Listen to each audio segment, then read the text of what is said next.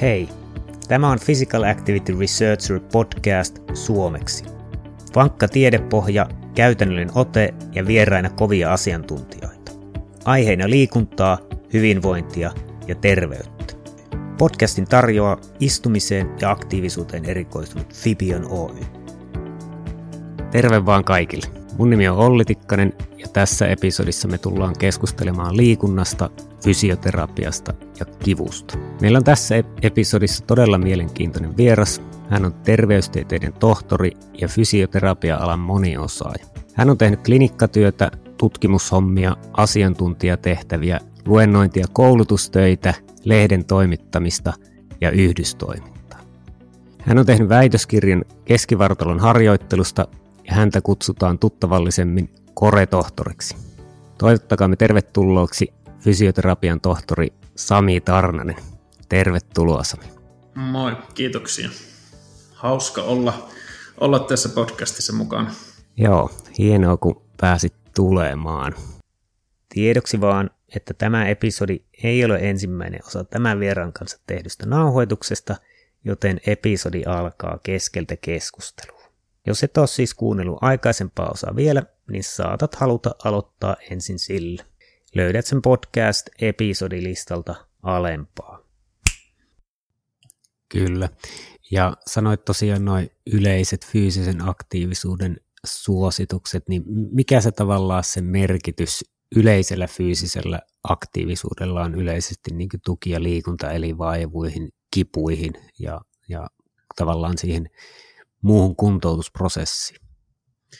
Niin, ei se varmaan niin kuin, niin kuin se olisi vähän huono puoli, että jos me katsotaan vaikka tutkimuskirjallisuutta, niin, niin, niin ei ole ehkä mitään semmoista niin kuin liikuntamuotoa, mitä me pystyttäisiin niin kuin liputtamaan, että tämä, tämä se niin kuin vaikuttavin liikuntamuoto on. Ja tavallaan se on tietysti ikä, ikävä asia sen suhteen, että se voi niin kuin ammatillisesti voi miettiä, että no onko millään mitään väliä, mutta kuitenkin se harjoittelu, harjoittelu on niin kuin, voi sanoa, että jos ajatellaan vaikka suomalaisia käypähoitosuosituksia, niin se harjoittelu on siellä melkein, voi sanoa, että jokaisessa tuki- ja liikuntaelinongelmista, josta käypähoitosuositus on tehty, niin kohtalaisen keskeisessä, keskeisessä roolissa.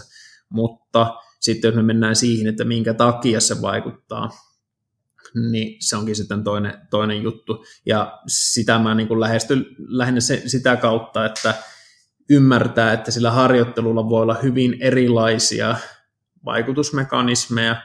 Ne voi olla suorituskykyyn liittyviä, puhtaasti siihen kipuun liittyviä, ne voi olla psykologisia, ne voi olla systeemisiä, ne voi olla ehkä sitten jollain lailla myös niin kuin, niin kuin biologian näkökulmasta siihen niin tuki- ja liikunta- eli elimistön niin kuin rakenteisiin liittyviä. Eli me ei pystytä sitä erottelemaan, mutta se ei tarkoita, että millään ei ole mitään väliä, vaan me voidaan niin kuin käyttää käyttää sitä liikuntaa ja myös liikuntaa, joka on vaikka nyt pelkästään niihin tota, niin fyysisen aktiivisuuden niin kun, tai tämmöisen terveysliikuntasuosituksiin pohjautuva, niin se luo sen perusta. Ja sitten jos siellä on jotain semmoista, mitä, mitä vaikka henkilö haluaa tehdä tai, tai mitä sen pitää pystyä tekemään, niin sitten me voidaan ajatella siinä, että jos niitä arjesta löytyy, löytyy jotain semmoisia asioita, mihin me voidaan linkittää sitä tekemistä, niin sitten otetaan sitten ne näkökulmat mukaan siihen niin kuin tämmöisen terveysliikuntasuositusten oheen. Kyllä. Ja, ja miten sä tavallaan näet, niin kuin Fibionissa me tehdään paljon istumiseen, istumisen tauottamiseen ja tavallaan eri liikunnan tehojen, tehojen kanssa juttuja, että tavallaan niin kuin, miten sä näet sen tavallaan tuki- ja liikuntaelivaivojen kautta Pitkä, pitkäjaksoiset istumiset, seisomiset ja tavallaan sen, sen rikkomista sitten eri tehoisilla liikuntasuorituksilla, niin onko tästä, tästä minkä verran näyttöä tuki- ja liikuntaelin juttuihin, ja jos ei ole näyttöä, niin mikä on tavallaan se sun oma, oma educated guess?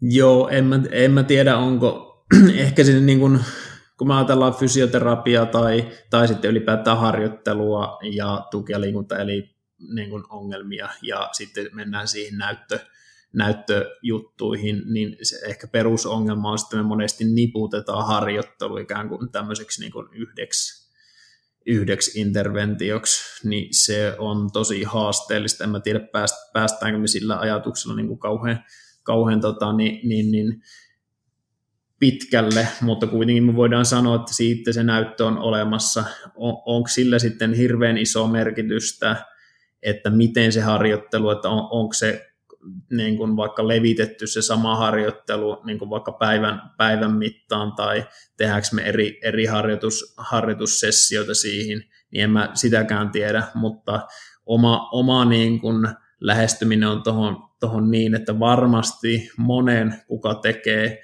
työtä, johon sisältyy inaktiivisia aikoja, niin hyötyy siitä tavalla tai toisella, että sitä Tota, niin, niin, niin passiivista aikaa katkotaan. Ja oma, oma lähestyminen on se, että esimerkiksi vaikka niskahartia, olkapääalueen alueen ongelmia, jos, jos me puhutaan vaikka toimistotyöntekijästä, niin kyllä mä niin kuin lähtökohtaisesti yritän ohjata sen harjoittelun niin, että se on sen työpäivän aikana, aikana tapahtuvaa ja vielä niin, että se on kohtalaisen intensiivistä, intensiivistä Siinä, siinä määrin, kun nyt voidaan ajatella, että jos teet näyttöpäättäjä ääressä töitä, niin kuinka, kuinka intensiivistä sä voit sitten, jos sä ajatellet, että sulla on siihen muutama minuutti aikaa, niin, niin, niin järkevällä tavalla ehkä turvallisesti tehdään, niin, niin sille intensiteettirajalle rajalle sitten mennään ja katkaistaan se, katkaistaan se just se passiivinen aika kohtalaisen voimakkaalla voimakkaalla tota, niin, niin, niin, kuormituksella. Ajatus, että se harjoittelu tulisi tehtyä, se on, se on ehkä se jopa se ensimmäinen ajatus siinä, mutta sitten tosiaan katkaista se inaktiivinen aika, koska sitten me päästään kiinni siihen, sitten niin kuin kehon niihin systeemisiin tekijöihin, eli, eli pystytään ehkä paremmin oman ymmärrykseni mukaan tappeleen sitten sitä matala-asteista tulehdusta ja Muita, muita metabolisia ongelmia, ongelmia vastaan. Ja sitten me saadaan sen vaikka tietyn keho-osan treenit ikään kuin vaikka nyt niskaosalta hartia-alueelta, niin saadaan niin kuin tehtyä sen työpäivän aikana, eikä, eikä sitten henkilön tarvitse välttämättä siitä tehdä erillistä, erillistä niin kuin treeniä, joka sitten ehkä voi olla riskissä jäädä, jäädä tekemättä. Niin mä ajattelen, että siinä, siinä pääsee semmoiseen monen, monen tasoiseen niin kuin win-win tilanteeseen, ehkä parannetaan sillä jopa sitten työ, työ, työtehojakin, kun pystytään välillä tekemään jotain, jotain muuta kuin itsessään sitä näyttöpäätteen naputtelua. Kyllä, ja kun sanoit vielä tarkennuksena intensiivistä, niin tarkoitat ilmeisesti niin kuin lihasten perspektiivistä, ei, ei tavallaan sydän ja, sydämen ja hengityselimistön puolelta.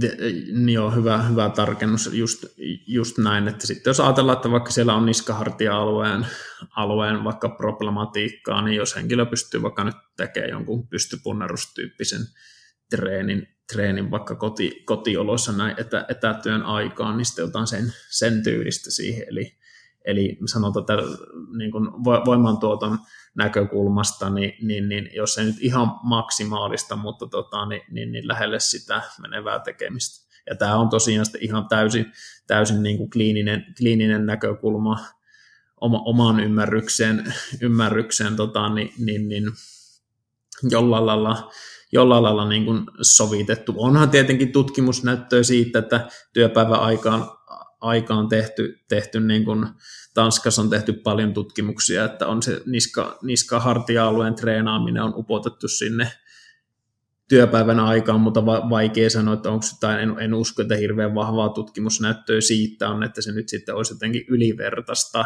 muuhun, muuhun treeniin suhteen, mutta varmaan niin, että se on kuitenkin, kuitenkin tota, niin, niin, niin vaikuttavaa, niin sen suhteen, sen suhteen varmasti löytyy näyttöä. Kyllä, ja et, et lähtenyt tuossa ehkä alaselkävaivaselle antamaan, antamaan ohjeita. Uskaltaisitko antaa jotakin yleisiä ohjeita etätyön, tietotyötä tekevälle etätyöläiselle, jolla on niska, niska, hartia, olkapää, ehkä vaivoja, niin mikä olisi se tavallaan sun tällainen, tällainen yleisohje? Mitä, mitä kannattaisi tehdä ja miten?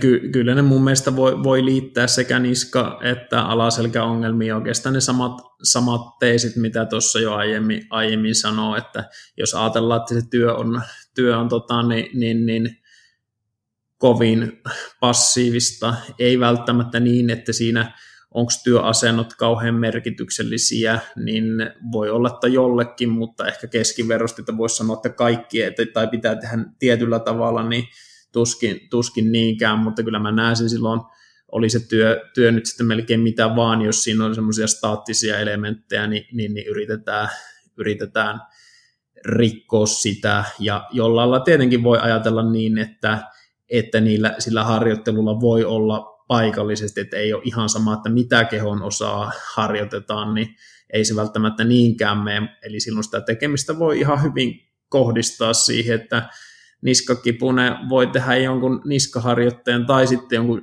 yleisemmän pystypunnerustyyppisen pystysoutu, mitä se nyt sitten kelläkin, kelläkin voisi olla, tai alaselkäkipuudella se voi olla sitten nostamiseen liittyvää tai jotain, jotain muuta, mutta kuitenkin se olisi kohtalaisen intensiivistä, jos tietysti se riippuu vähän sitten sitä kipuongelmastakin, että mikä, jos siinä on joku tietty liikesuunta, niin se aina vähän niin kuin sitten semmoisten yleisohjeiden antaminen on muutenkin vähän, vähän ongelmallista, mutta jos ajatellaan, että se on semmoista yleistä tuntemusta niska, niskahartia-alueella, niin kyllä se nyt varmaan se tekeminen sitten kannattaa niihin tuommoisiin ihan perus, perusliikkeisiin. Ei siinä tarvitse mitään niin kuin sirkustemppuja ruveta, ruveta tota niin, harjoittele, voi ajatella, että joka, joka liikesuuntaan tehdään, tehdään jotain tai sitten valitaan joku yksi, mitä, mitä sitten tehdään vähän, vähän ehkä määrällisesti enemmän.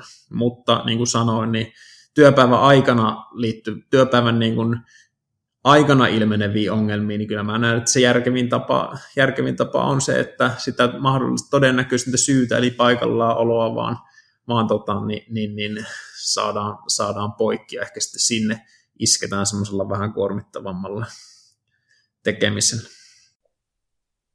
Moikka! Mä oon aktiivisuusvalmentaja Sini Linkvist Fibionilta. Arkiaktiivisuuden lisääminen on helppo ja tehokas keino terveyden edistämiseen. Usein tässä helppoudessa kuitenkin piilee sellainen sudankuoppa, että arkiaktiivisuutta ei välttämättä oteta tosissaan tai sen muuttamiseen ei panosteta riittävästi. Fibion muutos on ohjelma, joka tuo arkiaktiivisuuden terveyden edistämisen keskiöön. Fibion applikaatio, Fibion mittaus ja asiantuntijoiden innostavat tietoiskut on puristettu kolmen viikon superinnostavaan Fibion muutosohjelmaan. Tule itse mukaan tai kutsu asiakkaasi osallistumaan osoitteessa muutos piste fibion piste fi. Joo, ollaan aika, aika samoilla linjoilla näissä, että tota... omat vanhempani on eläkeiässä, eläkeiässä molemmat ja aina välillä kun kotiseudulla käyn, niin, käyn, niin tavallaan heille vähän, vähän reeniohjeita annan ja puntti, punttisalille aina ohjeena, että lisää, lisää rautaa, että tavallaan varsinkin äiti, äiti tekee ehkä vähän liian pienillä painoilla, niin mä yritän aina, aina tavallaan kannustaa, että, että lisää vaan kuormaa, että paljon on turvallisia laitteita, joissa uskaltaa uskaltaa laittaa. Onko sulla tavallaan tuohon niin kuin harjoittelun kuntoutuksiin, ehkä, ehkä naiset monesti tekee, tekee ehkä vähän pienemmillä painoilla, etenkin jos on vähän enemmän ikää, niin onko sulla jotain semmoisia yleisohjeita ihmisille antaa, missä yleensä menee niin kuin sun mielestä vähän väärille urille harjoittelu? Kyllä toi varmaan on semmoinen aika yleinen ongelma, ja sitten monesti myös sitten niin kuin Kipuun, kipuun liittyvä asia, että ehkä ollaan vähän niin kuin epävarmoja, että te, teenkö, teenkö oikein vai meneekö sitä ihan väärin, teenkö mä itselleni hallaa tällä. Tämä varmaan tämä kovempi kuormitus on, on haitallista. Tämän tyylisiä ne jutut, eli jollakin, jollakin lailla se siis linkittyy siihen, että tehdään ehkä liian varovaisesti, liian, liian kevyesti. Eli kyllä, kyllä se sitten se niin kuin aika epätodennäköistä, tokihan se tietenkin mahdollista on, mutta hyvin epätodennäköistä, että kipupotilas itseään niin kuin tuommoisen sanotaan, että jollain lailla järkevällä treenaamisella, nyt tarkoitan siis maalaisjärjellä järkevä, järkevä tekeminen, niin, niin, niin että sä sillä niin kuin rikkoisit itsesi, koska sillä kivulla on siinä kohtaa se to, ehkä se tarkoituskin, että se kipu todennäköisesti sut blokkaa tekemästä niitä juttuja, mitkä, mitkä sitten olisi vaaraksi. Eli rohkeasti tekee, mutta ei lähde niin kuin suinpärryn, niin lähtee sitä kuormaa asteittain lisäämään, niin, niin, niin todennäköisesti lopputulokset on hyvää. Ja sitten me voidaan siinä tietenkin miettiä sitä, että onko tämä vaikutus nyt, että mä rupean vaikka siinä nostamisessa, niin mä rupean asteittain sitä lisään sitä kuormaa, niin onko sen vaikutus sitten, perustuuko se, jos se kipu vähenee, niin onko ne biologisia tekijöitä, mitkä sen kivun vähenemisen selittää, vai onko se sitten se, että henkilön pystyvyyden tunne paranee, henkilö on luottavaisempi sen kehon käyttöön, se ehkä sen seurauksena käyttää kehoa, keho tota, niin monipuolisemmin muissakin arjen aktiviteeteissa, niin, niin, niin siellä on monta, monta tasoa, millä se voi tota, niin, niin, niin vaikuttaa, mutta kyllä niin kuin tohon, tohon niin kuin helppo liittää monta asiaa, että lähdetään, lähdetään tekemään rohkeasti ja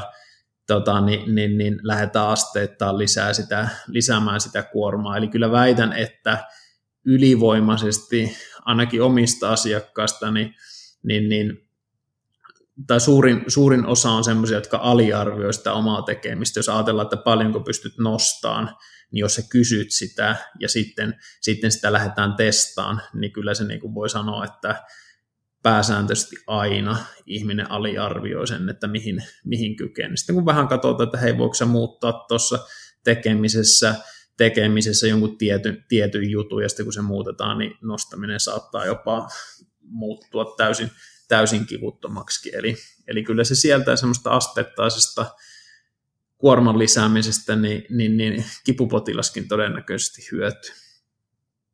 Joo, tämä on mielenkiintoinen. Mä oon tehnyt tosiaan englanniksi podcastia myös Hulmi Juhan ja sitten sellaisen kuin Kieran Fairman.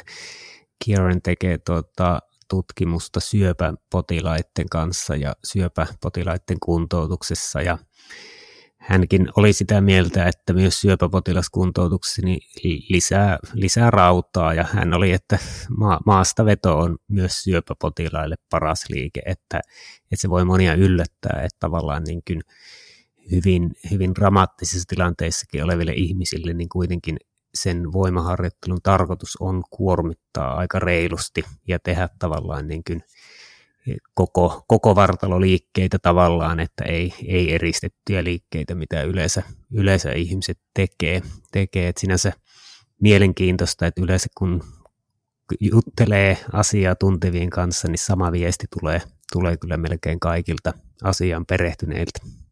Kyllä mä, mä käytän tuossa semmoista esimerkkiä oma, omassa työssä, että jos me ajatellaan se, että niin kun kipupotilaan pitäisi jotenkin elää hirveän varovaisesti ja vältellä isoja kuormia ja muuta, ja meillä on silloin niin kuin pitkittyneessä kivussa todennäköisesti semmoinen, semmoinen tilanne, että ei meillä välttämättä ole mitään selkeää niin kuin syytä sille kivulle, se on voinut käydä, käydä magneettikuvissa, eikä sieltä ole löytynyt mitään tota, niin selkeää syytä sille ongelmalle, niin kuin nyt monesti, monesti sitä on hyvin vaikea selkeää syytä löytääkään. Niin me ajatellaan, että tämmöisen ihmisen pitäisi olla kauhean varovainen, tai se ei saisi, se ei saisi kuormittaa itsensä liikaa. Ja jos me otetaan siihen vertailuksi vaikka mikä, oikeastaan mikä vaan ortopedinen operaatio tällä hetkellä, puhutaan me sitten vaikka raskaammasta selkäkirurgiasta tai, tai tekonivelleikkauksesta, jotka varmaan menee tuossa sinne raskaan sarjan puolelle, niin mitä ne, mitä ne laitetaan tekemään heti? Ei, ne, ei, ne, ei niillä anneta päivääkään, päivääkään tota, niin, niin, niin armoaikaa sen suhteen, että ne saisi sinne jäädä sinne sänkyyn makaamaan. Kyllähän ne sieltä nostetaan liikkeelle tavalla tai toisella. Jos nyt ihan hirveätä komplikaatiota on operaatioaikana ollut, niin liikkeelle, liikkeelle joudut seuraavana päivänä kaikissa isoissa ortopedisissä ongelmissa, ja sitten siitä lähtee se tekeminen. Jollain lailla se on ehkä ihmiselle helpompi ymmärtää tommosen jälkeen, että se menee noin, mutta en ymmärrä itse sitä, että minkä takia niiden pitkittyne, pitkittyneessä kiputilanteessa niin sen lähestymistavan pitäisi olla jotenkin radikaalisti erilainen ton kuormituksen suhteen, niin ehkä to, toi auttaa niin kuin ihmisiä monesti ymmärtää, että joo, no toi, noihan toi varmaan on, että ehkä tämä kuormittaminen ei nyt sitten lopulta niin vaarallista olekaan.